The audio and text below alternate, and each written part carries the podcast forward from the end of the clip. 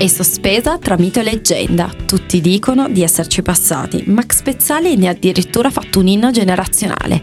Oggi parliamo della regola dell'amico. Siamo Marianna e Benedetta e oggi vogliamo due margarita al tavolo 4.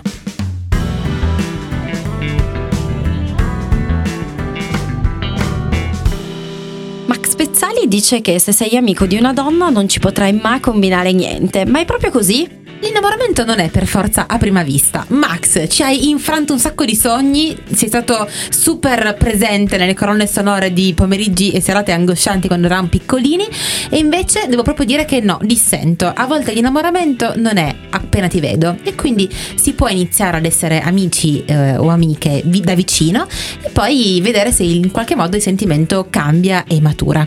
Beh, ci sono casi eclatanti nella televisione come Chandler e Monica di Friends la coppia che più amo in assoluto della storia televisiva. Ragazzi, tra poco c'è anche la reunion di Friends, piccolo inciso doveroso.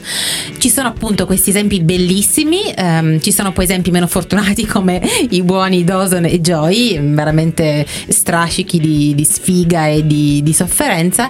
Uh, invece devo dire che ci si può innamorare dopo un po' che ci si conosce. Il peggio è se solo uno si innamora e resta in attesa che l'altro ricambi il dramma infinito di tantissimi adolescenti innamorati del bellissimo, della bellissima compagna di banco, un po' come Charlie Brown, innamorato perennemente della ragazzina dai capelli rossi. Ma Max, tra l'altro, lo dice, lo racconta benissimo nella sua canzone, dice che lei te lo fa un po' credere, flirta un pochettino e poi va via e lascia lì questi qua, questi, eh, questi ragazzetti a bocca asciutta e eh, li lascia ricordare le sue movenze, i suoi sguardi, i suoi profumi.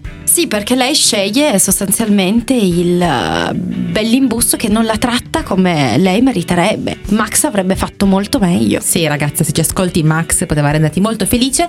C'è anche da dire che la ragazza di cui Max racconta, Max come se fosse un nostro amico, di cui Max racconta nella sua canzone, sembra rendersi conto del fascino che esercita sull'altro. Dunque, occhio anche a questo tipo di dinamiche. Se mi innamoro di qualcun altro e l'altro si accorge della cotta che mi sono presa per lui, potrebbe diventare diventare un'arma che l'altro usa per in qualche modo tenermi vicino, ma non troppo.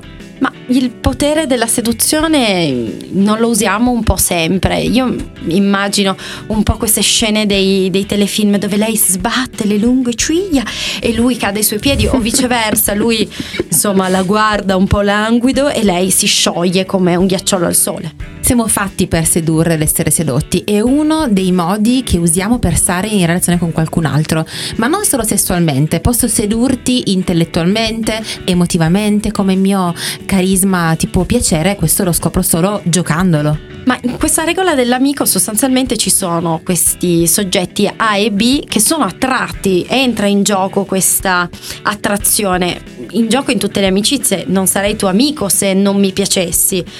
Ma quando questa regola entra in gioco, anche se abbiamo detto che forse non è esattamente una regola aurea? La regola dell'amico, cioè che se sei amico di una donna poi non ci combini niente, è una regola che va confutata. Mi rendo conto che stiamo muovendoci su un terreno abbastanza scivoloso. Perché se due persone iniziano a condividere molta storia come amici, eh, c'è in gioco moltissima cooperazione, molto accudimento, molto attaccamento, quindi ti richiedo cura, ti richiedo presenza, gioco anche l'agonismo, gioco anche la seduzione, ma non così tanto come invece la giocherei se l'altro mi piacesse da subito. Ci si può innamorare all'improvviso ed è fichissimo accorgersene e poi coraggioso raccontarlo. Ma tornando ai nostri amici Joy e Dawson, che forse rappresentano un po' il, lo standard degli amici un po' innamorati.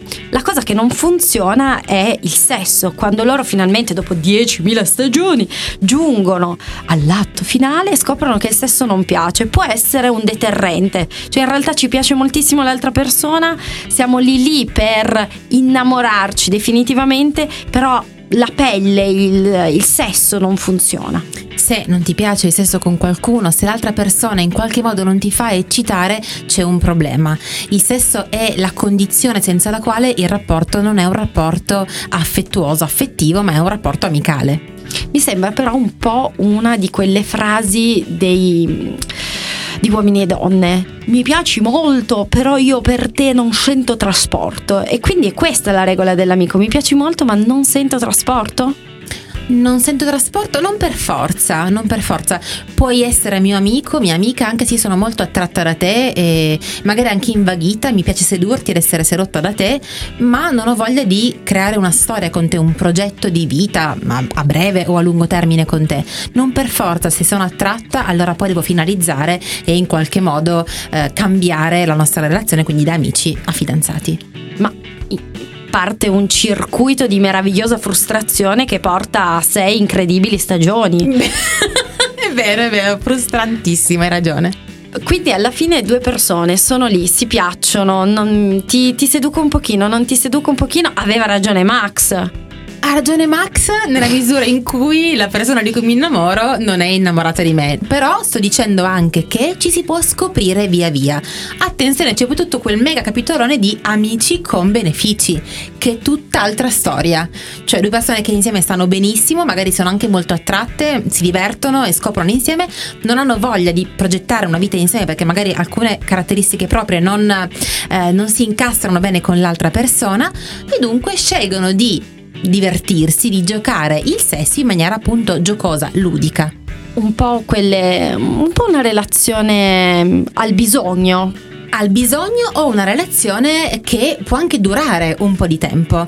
Mm, mi raccomando al contratto che bisogna firmare prima, mm, ovviamente un contratto metaforico, ma è eh, importantissimo che siano chiari gli intenti di entrambi. E qui Dawson Creek torna di nuovo alla carica con un altro esempio grandioso di queste relazioni un po' amicali ma con benefici, come dicevi tu, Dawson e Jen. Dawson e Jen che si invaghiscono l'uno dell'altra ad una certa della quinta stagione, tu eh, ricorderai meglio di me, e decidono di condividere la sessualità che per Dawson era ancora inesplorata. E boom, ecco che si ritrovano però in un meraviglioso vicolo cieco. Ad un certo punto una relazione che non era funzionata quattro stagioni prima, deraia perché sono troppo amici e ad un certo punto esplodono come una supernova. Anche perché, attenzione, che se nella sessualità c'è troppa cura dell'altro, la sessualità si spegne. Se io voglio accudirti mentre faccio l'amore con te, mentre faccio sesso con te, si spegne il desiderio, dunque l'eccitazione. Quindi devo cercare una persona che sia un mio amico, ma non troppo, e che mm, non mi tratti troppo bene a letto. Non ho detto questo, ma se eh, il sesso diventa un modo per curare, allora occhio, vuol dire che abbiamo messo delle cose che non ci stanno troppo bene nella sessualità. Ma io, sempre tornando al meraviglioso mondo di Dawson Creek, forse virerei sulla coppia che ha funzionato meglio per un sacco di tempo, che sono Andy e Pesi. Andy e Pesi, mia coppia preferita di Dawson Creek. Coppia che funziona benissimo fino a che Pesi non sceglie di accudire in maniera troppo invadente Andy sorvoliamo sul fatto che lei non stava proprio benissimo. No, non stava benissimo e Pesi si fa carico delle sue sofferenze e questo fa diventare la coppia di fidanzati un'altra roba, una cosa tipo fratello-sorella, amica del cuore, amico del cuore una cosa un po' creepy, una cosa un po' inquietante. È inquietante ed è difficile poi recuperare il rapporto perduto. Bisogna essere amici, bisogna trova, provare attrazione l'uno per l'altra, bisogna fare del buon sesso, insomma, tanti ingredienti per una relazione perfetta tra persone che sono già amiche.